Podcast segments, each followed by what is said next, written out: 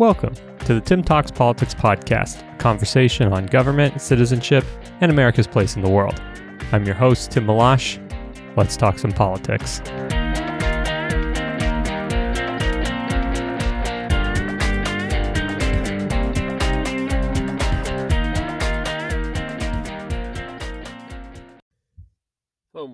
The Tim Talks Politics podcast. So glad you're here. It is Inauguration Day 2021 when I'm recording this.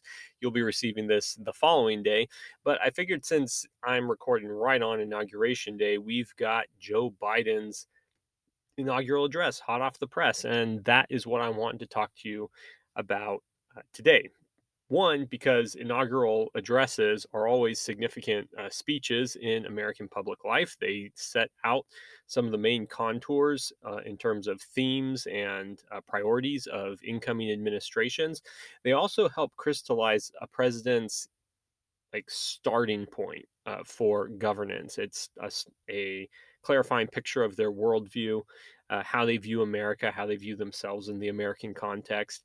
And so it's always interesting to consider some of the aspects of an inaugural speech. A couple years ago, I did an a interesting study, which was to read all the presidential inaugural speeches from George Washington uh, to, at the time, Donald Trump. And so by watching and then reading Joe Biden's inaugural speech, I kind of continued on with that tradition. And I can say I've read 100% of the inaugural speeches of America's presidents.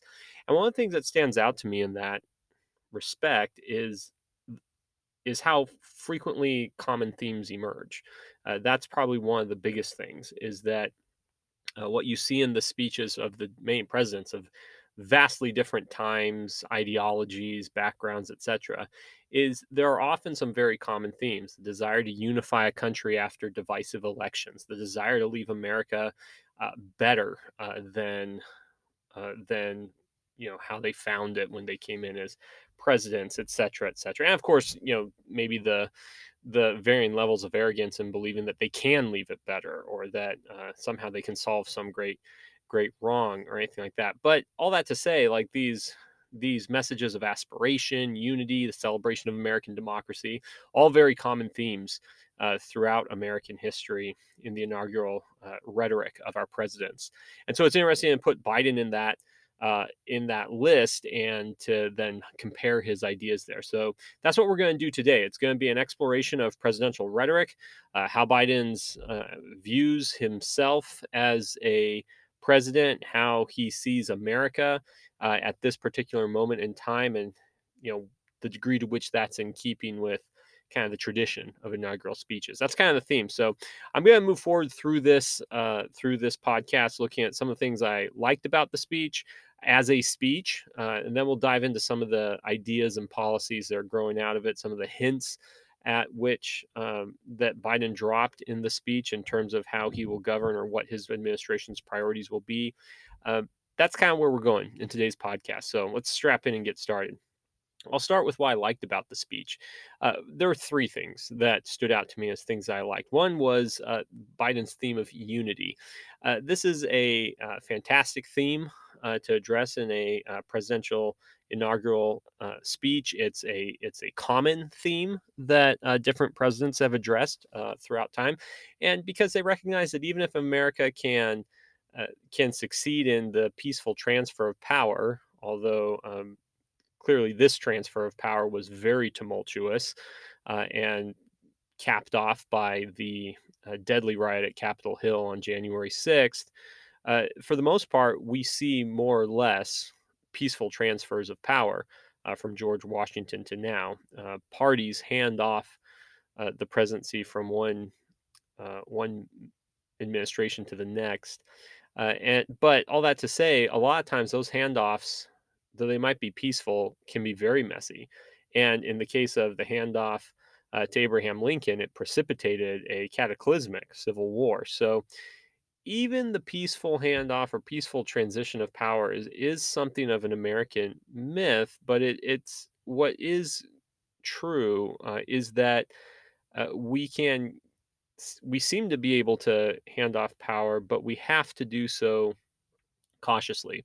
Uh, transitions are rarely smooth. Uh, that seems to be a, more accurate way of uh, of stating it.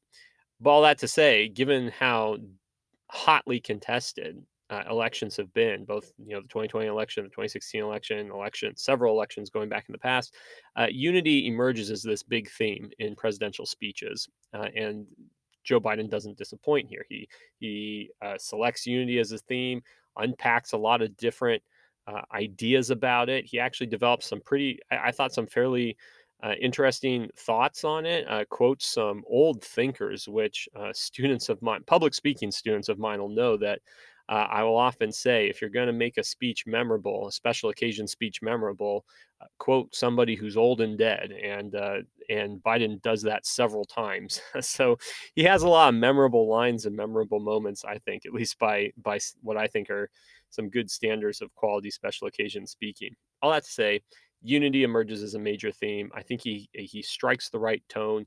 Uh, he sets it against the backdrop of a divided America. So he Biden doesn't necessarily come off as uh, naive or head in the sand or head in his basement, however you want to look at it.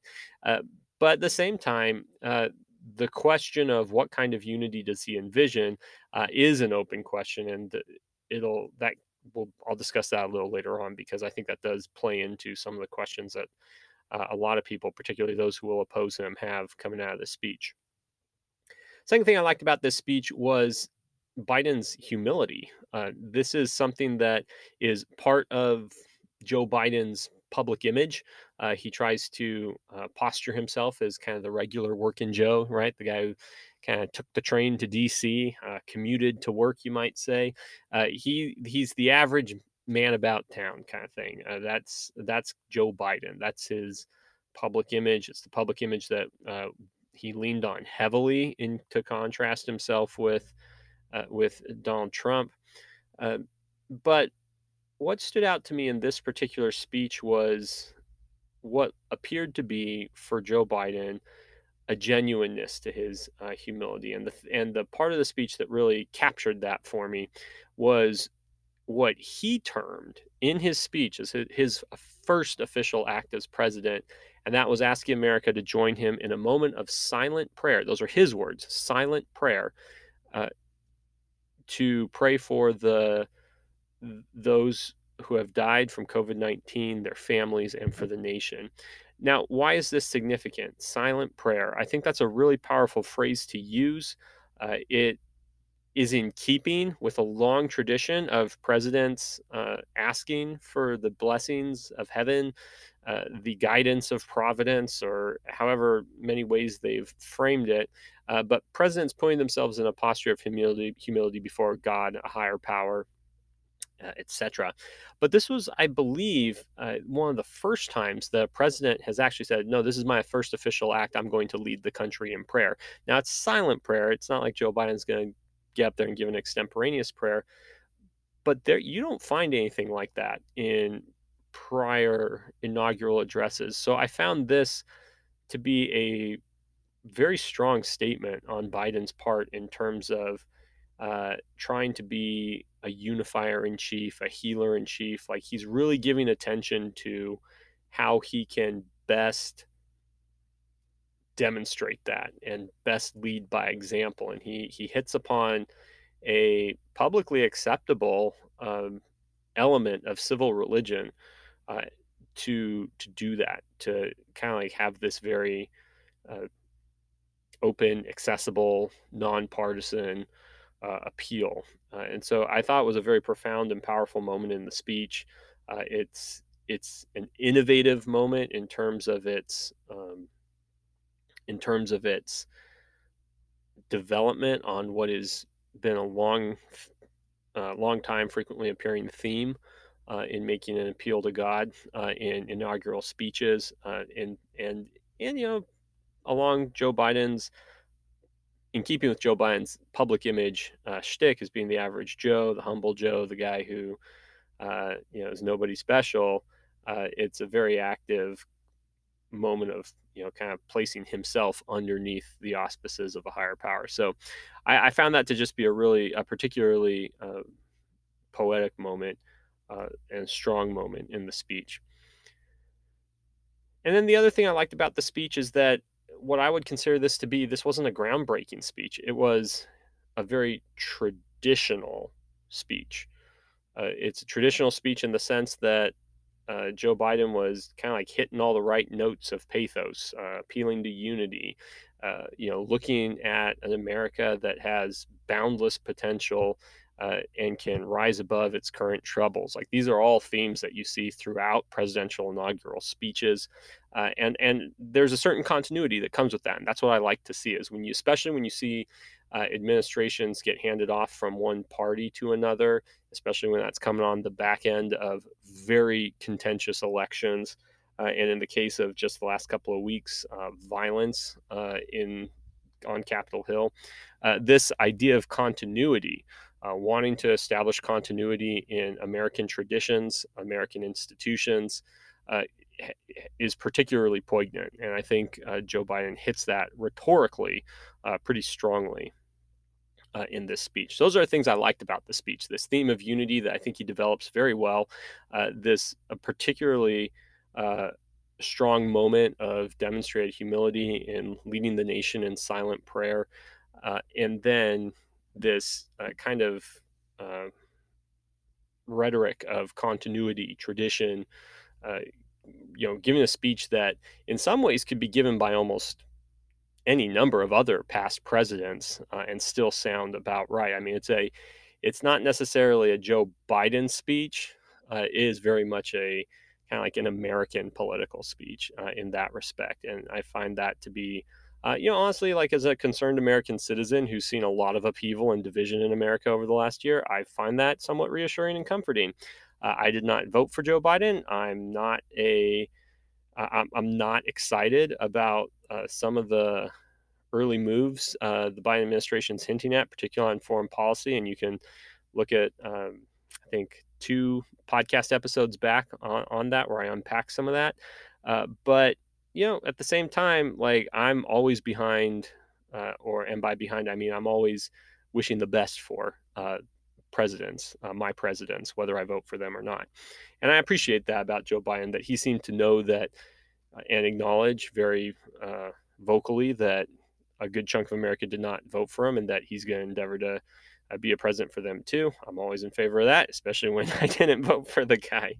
Uh, and that brings me to kind of like the the pause button. So I just spent uh, a few minutes talking about what I liked about Joe Biden's rhetoric, what I liked about the speech, what appealed to me, especially as someone who didn't vote for the guy. And yet, uh, the question remains can he deliver? Right? There's political rhetoric and there's political reality.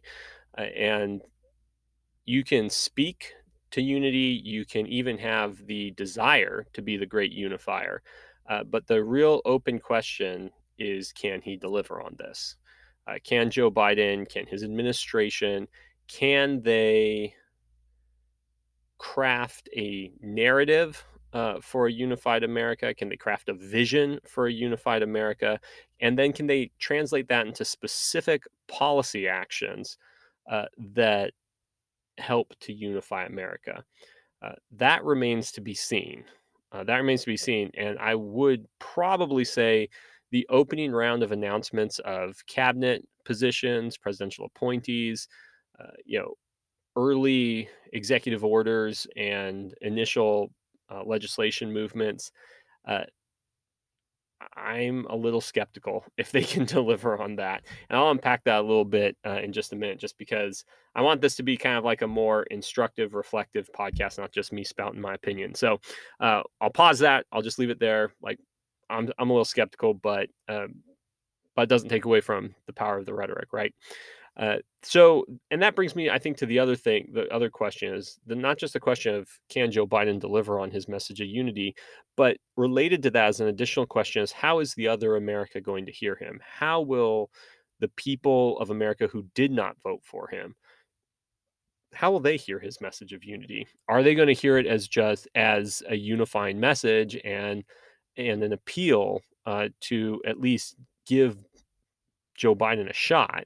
Right? Let him let him uh, do his best, or will they hear it as an as yet another example of a disingenuous double standard from the political left? Uh, there's been plenty of evidence for pe- for people on the right uh, to see uh, the double standard of what they view as the political uh, left and their double standards in the media, double standards in tech in big tech companies. Uh, there's plenty of evidence for them to look at to to to even if they want to give Joe Biden the benefit of the doubt as an individual, uh, it's hard for them to see if the party and movement Joe Biden leads is as interested in unity as he is. And that's going to be a, probably a big challenge for Joe Biden as a leader. Is not going to be necessarily reaching out and leading the America that didn't vote for him. It's going to be leading the people who supported him, the party that supports him, uh, towards uni- unity with uh, the people who didn't vote for him. And so, will will he be able to check back against the worst impulses of the more radical wings of his party? We'll see. That part remains to be seen. I think that's probably where a lot of people on the American right are quite cautious of Joe Biden's uh, message of unity, and probably with good reason at several levels. And that's because they're looking at things like his initial appointments and policy moves. Uh, so just in the last week, um, Joe Biden's uh, transition team announced over a dozen uh, Trump era executive orders that uh, Biden plans to reverse in his first day in office. Uh, they've announced major legislative initiatives looking at uh, legalizing the legal status of illegal immigrants, legalizing their residency in America, and providing a pathway to citizenship. Uh, these are all uh, fairly major things. The executive orders are fairly low hanging fruit that can be uh, assumed that he's going to do that just because, well, that's what Trump did. Is he reversed a lot of Obama era executive orders, and Obama reversed a lot of Bush era executive orders. And there's just a lot that that happens a lot. That's why executive orders are kind of like, uh, how would I put this? Uh, uh, figurehead gestures. Uh, in some cases, having very real meaning. I mean, they have force of law and everything, but uh, when it comes to demonstrating the direction of a president's leadership, changing executive orders and issuing executive orders are kind of like the low hanging fruit. And sure enough, Biden's going to do what you would expect any new president to do: is go in there and reverse the executive orders from the prior president that you didn't like and put some in on your own to put your own mark on it. So I think that's to be expected. The legislative initiatives are, are quite fascinating in terms of immigration policy. Uh, Biden has a lot of pressure from his progressive wing to do something about uh, a Green New Deal, ex- vastly expand uh, the COVID 19 relief funds and packages, um, all that. So, how that ties into Joe Biden's message of unity, uh, ties into his message of uh, bringing America together uh, when they're already teeing up in the early going some pretty contentious policy issues is going to be interesting. And I, my guess is that's going to be the subject of of you know later newsletters uh, from Tim Talks Politics or um, or even just future subjects for podcasts. And that brings us to the next question that I want to address, and that is what is, or I should say, what are uh, Biden's priorities going into the administration? Here, we should pause and say there's usually two ways to evaluate a presidency. When a president takes office, he usually has a he or she uh, usually has a pretty clear idea uh, on what they want their priorities to be, what they want to focus on. And usually they want to focus on domestic issues. Uh, they want to focus on, say, infrastructure or tax reform or, or whatever. And then there's the political reality. Then there's the political world that they have to actually live in and engage with. And when you're the most powerful country in the world, like America, that means you actually have to engage with the international political world. You you can't just kind of focus on domestic stuff and hope the great powers leave you alone. You are a great power, and that means other great powers are going to push back on you. They're going to challenge you. Uh, smaller powers, weaker powers are going to be asking for your help. So you're going to have a lot of petitions for that help from around the globe. Uh, you know all these all these things, and so you know there's a there's often a difference between what an administration wants to focus on and what they end up having to focus on. Classic example is George W. Bush, uh, who came into office with a major peacetime dividend a strong economy and wanted to do some real work on the domestic front related to education, infrastructure, tax reform, etc. Uh, much of which he didn't exactly get to do, or at least he didn't get to do as much of because of a little event called September 11th and the ensuing global war on terror, the invasion of Iraq, et cetera, et cetera. So, how a president starts his administration doesn't or, or and the aspirations with which he brings to that office doesn't always line up with how they end up having to deal with things. That being said, Joe Biden lays out in his speech uh, in one particular passage early on uh, four core priorities that I think are going to shape the early going of the Biden administration. Here they are. I'm going to read this quote from, from you. Uh, a once in a century, uh, a once in a century virus that silently stalks the country. It's taken as many lives in one year as America lost in all of World War II. Millions of jobs have been lost. Hundreds of thousands of businesses closed. A cry for racial justice, some 400 years in the making, moves us. The dream of justice for all will be deferred no longer. A cry for survival comes from the planet itself, a cry that can't be any more desperate or any more clear. And now a rise of political extremism, white supremacy, domestic terrorism that we must confront and we will defeat. So there's four major priorities that he lays out here. One is addressing the pandemic, COVID 19. The second is addressing issues of racial justice.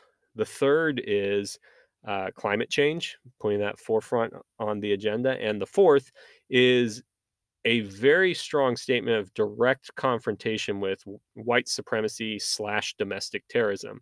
Uh, it the construction of the sentence does uh, suggest that uh, that he's conflating those terms. So political extremism, white supremacy, and domestic terrorism are all being kind of grouped together. Uh, it's hard to know if the Biden administration is going to treat these as all one and the same or as distinct individual problems that are kind of under a larger heading as you know the problems of polarization. I don't know.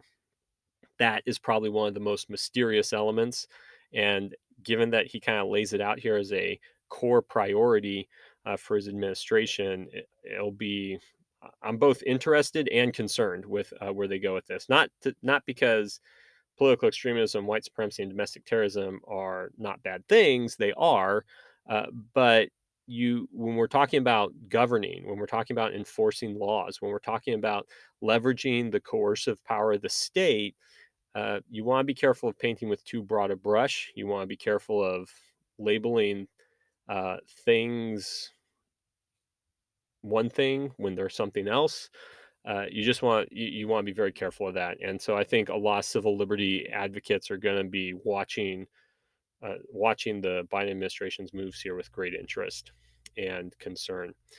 Um, but what stood out to me in this portion is that these are the aspirational priorities, the first things of first focus for the Biden administration. Some of them of which are going to be some of those low-hanging fruit of reversing Trump executive orders, like such as rejoining the World Health Organization, rejoining the Paris Climate Accords, etc. But others uh, might actually speak. Uh, others of these might actually speak to some much larger uh, policy initiatives, such as like trying to address climate change. We might be looking at something like a large package uh, akin to the Green New Deal uh, that made such a big splash during the primaries, uh, but which also wasn't necessarily a super popular uh, policy play for voters. Uh, that might be pushed forward. So it, it's worth asking a question: is like, to what degree does um, do these aspirations uh, measure up with political reality? To what degree do the aspirations and priorities laid out by the administration uh, here uh, will they, in, you know, to what degree are those kind of in step with uh, where American voters are at and what American voters are seeing as uh, core priorities. And then, like I was saying, there's the political reality of what the rest of the world is going to allow you to do or not do. And it's very interesting for me to see here that Biden doesn't really take much time to talk about America's uh, strategic aspirations um, or strategic challenges. There's no reference to, even a veiled reference uh, to China uh, easily our biggest geostrategic uh, challenge at the moment. Uh, there's no mention of it. Uh, there's no mention of nuclear proliferation, which is a bit of a uh, a bit of a departure from more recent um, inaugural addresses, certainly of the last 30 years or so. So some uh, kind of enduring problems uh, in the broader world don't really show up in uh, Biden's stated priorities here. It could be he thinks that you know a lot of these will fall under the heading of addressing a global pandemic and addressing climate change, but things like a geostrategic challenge from China. Uh, nuclear proliferation in Iran, North Korea, those are pretty specific problems that are very distinct from uh, public health issues and environmental issues. Maybe having some related sub issues, but still distinct. So it'll be interesting to see the degree to which the Biden administration can anticipate the broader world in their policy priorities, the degree to which they can manage the you know curveballs from the broader world in their priorities and how the broader world is going to either allow or not allow the Biden administration to focus on the priorities that uh, Joe Biden has stated here as being what he wants to focus on.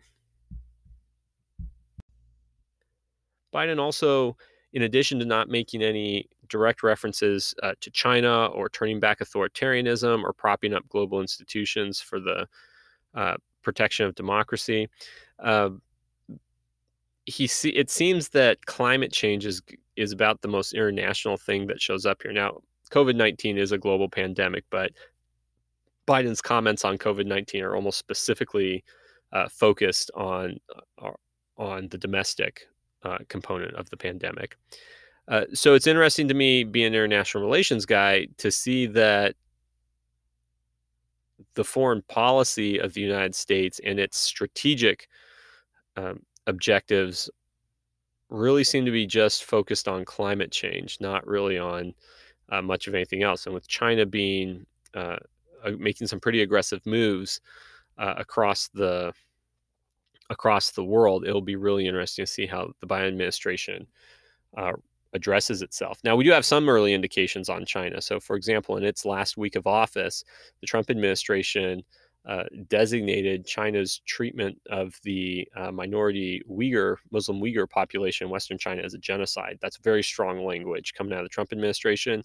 And the uh, and Biden's uh, selection to head the State Department, so our future Secretary of State has said that they plan to back that. And so it'll be interesting to see what components of the Trump foreign policy, especially vis-a-vis China, uh, the Biden administration continues uh, going forward but all that to say, it's it's just it was fascinating to me that there was a a glaring kind of omission in uh, in the Biden uh, administration's priorities.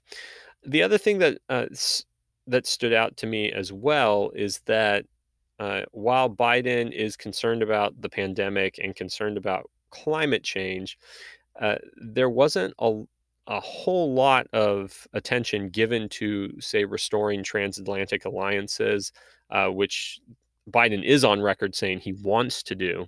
Uh, and he made some appeal to uh, America's allies uh, in the speech, saying, like, hey, American democracy survived. We're here. We're not going anywhere. Uh, you can rely on us. And so I imagine that that would probably be developed uh, in the uh, early days and months of the Biden administration further. But notably, though, in a section of his speech where he outlines core priorities uh, for his administration, uh, again, he doesn't really uh, give attention to America's alliances or um, restoring America's uh, reputation abroad or or anything of that nature. Uh, he, it's also interesting that he doesn't really address the economy. Uh, the economy has been doing fairly well uh, up until the point of uh, COVID hitting. Then we kind of went into like a uh, a a recession, or certainly a lot of uh, a lot of slowed growth as a result of the pandemic. And so maybe Biden's economic policy is going to be tied in with how he addresses COVID nineteen with uh, with pandemic relief. Maybe it's probably tied in with his climate change policies. So maybe the economy comes underneath that. Uh, but it's just, it, it is interesting that there were no major uh, discussion points because if there's one area of kind of like the traditional inaugural address that tends to get addressed quite frequently by presidents, it is the economy or ec- economic issues of some fashion. And that was um, notably missing as well. So, when I asked the question, what is Biden getting into and what are his priorities? I do think that while he pretty clearly articulated a set of four priorities for his uh, administration, I also think there are some looming issues. Uh, you know, getting the American economy back up and going, um, addressing China, uh, repairing transatlantic relations, uh, those types of things. Nuclear proliferation, again, no mention of, of nuclear proliferation at all, which is kind of interesting because that often shows up in inaugural addresses. Um, some of those bigger ticket items, bigger ticket policy items, and strategic concerns don't seem to have as much pull on uh, Biden's priorities at this point. And the reason why I think that's important is because usually when that's the case, um, what we see in the past is that those external issues come looking for you. Uh, you might not want to uh, be the president who is known for having to deal with an aggressive China, or you might not want to be the president uh, for whom Iran gets nuclear weapons on you know on your watch. Uh, but to ignore or to downplay uh, the uh, the threats from other countries at the outset of one's administration is usually to invite uh, some pretty aggressive moves, uh, and so I that's one area of great concern I have for the Biden team and uh, the Biden foreign policy going forward. I'll probably develop some of that more in uh, later episodes, but for now, uh, when I look at kind of like the world that Team Biden comes into and the priorities Biden uh, lays out, there do there does seem to be some rather large issues that might not be on the front burner for the Biden administration, and that's slightly concerning to me. Okay, but that's all. Uh, that's all my opinion, though. That's all just me talking head, going off uh, my first listen to the speech. I'll be really fascinated to see uh, to what degree some of the ideas and themes of the speech um, uh, carry forward uh, in Biden's uh, Biden's coming executive orders and pronouncements. Uh, but for purposes of uh, kind of keeping the conversation going, one of the questions I found myself asking as I listened to Biden's inaugural address is just what is unity and how do we achieve it as a society?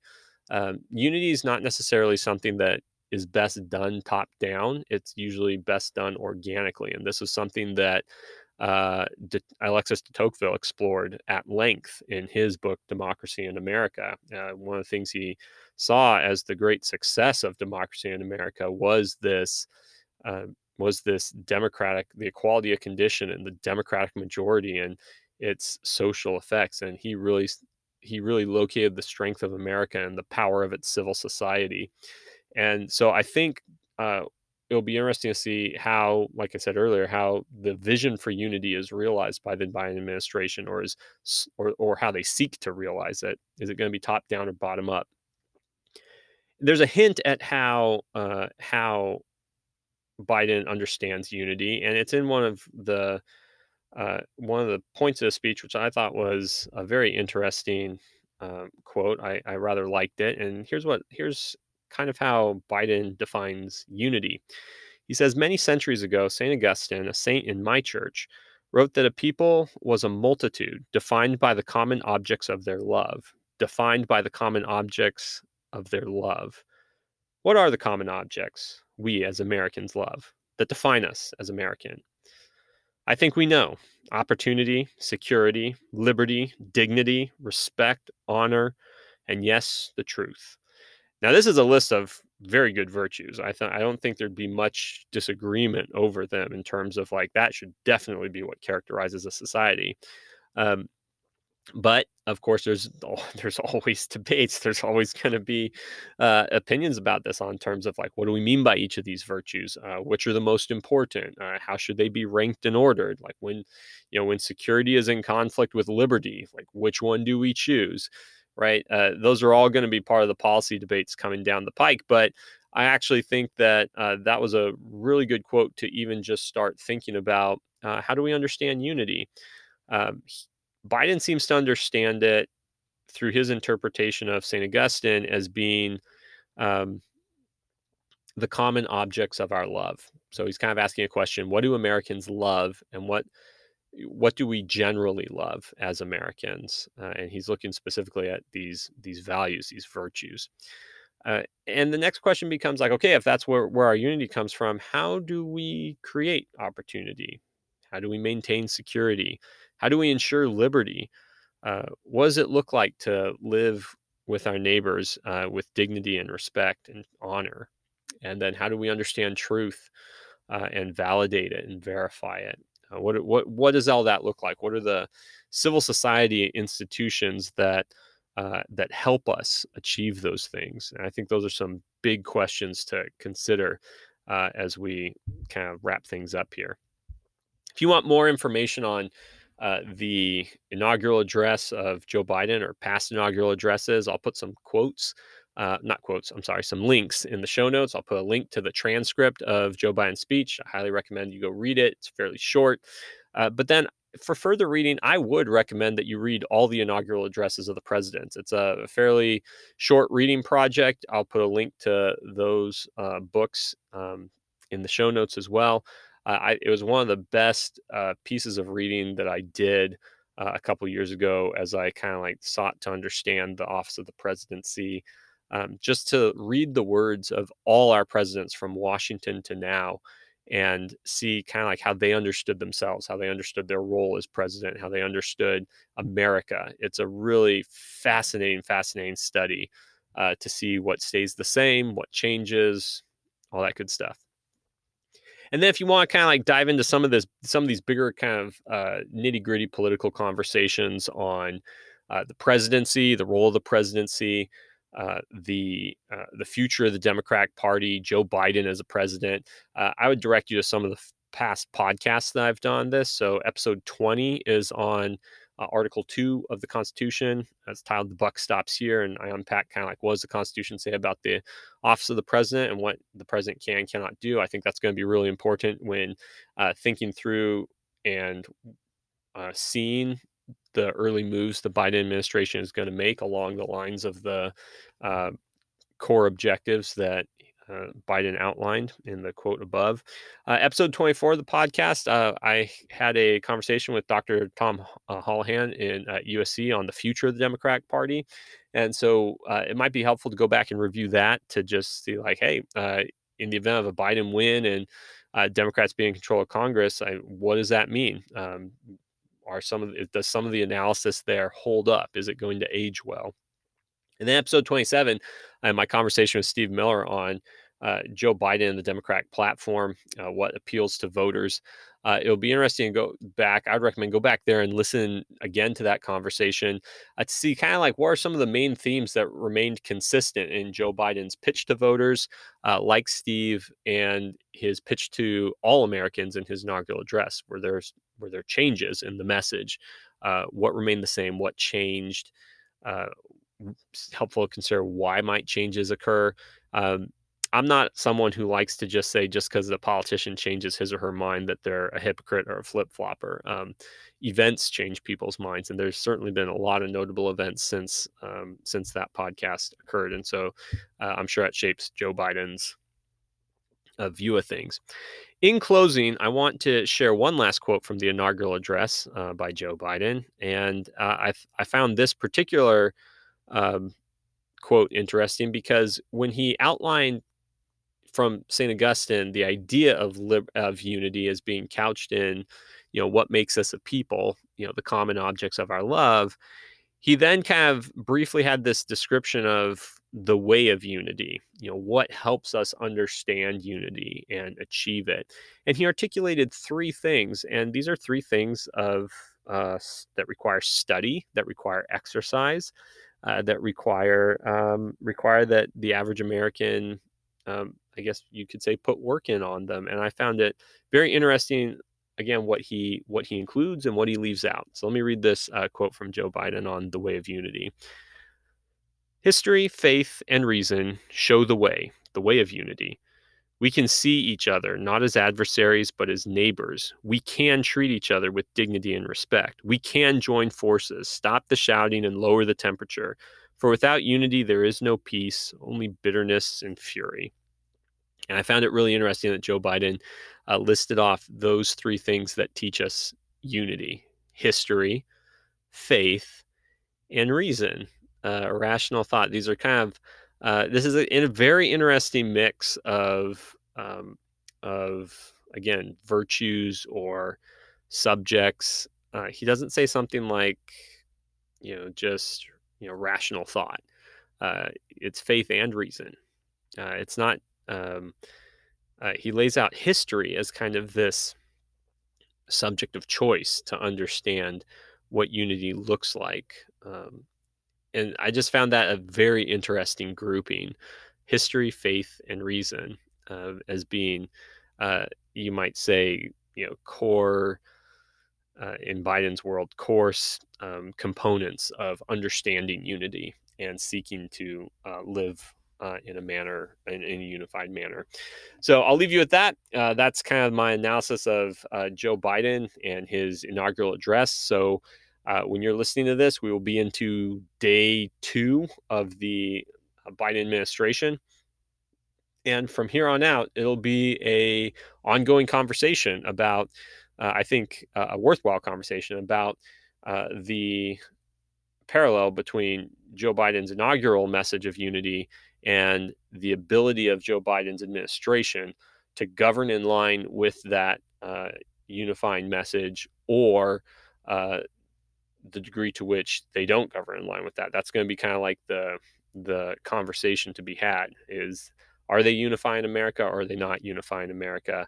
Why or why not? And I think we'll probably be returning to this conversation uh, down the road. So I look forward to having those future conversations with you. Uh, until then, you enjoy uh, the rest of your week, and I'll see you again on the Tim Talks Politics podcast. Well, that's a wrap on this episode of the Tim Talks Politics podcast. Thank you so much for joining the conversation whenever and wherever you're listening from. If you're in a generous mood, I'd love it if you would leave a review of the podcast wherever you listen to podcasts. It helps to improve the show and increase its visibility in the marketplace of ideas. And please be sure to check out the show notes at timtalkspolitics.com where you can find additional content and subscribe to my newsletter, The Weekly Brief. This is Tim Malash. Until next time, have a great week, and I will see you again on the Tim Talks Politics podcast.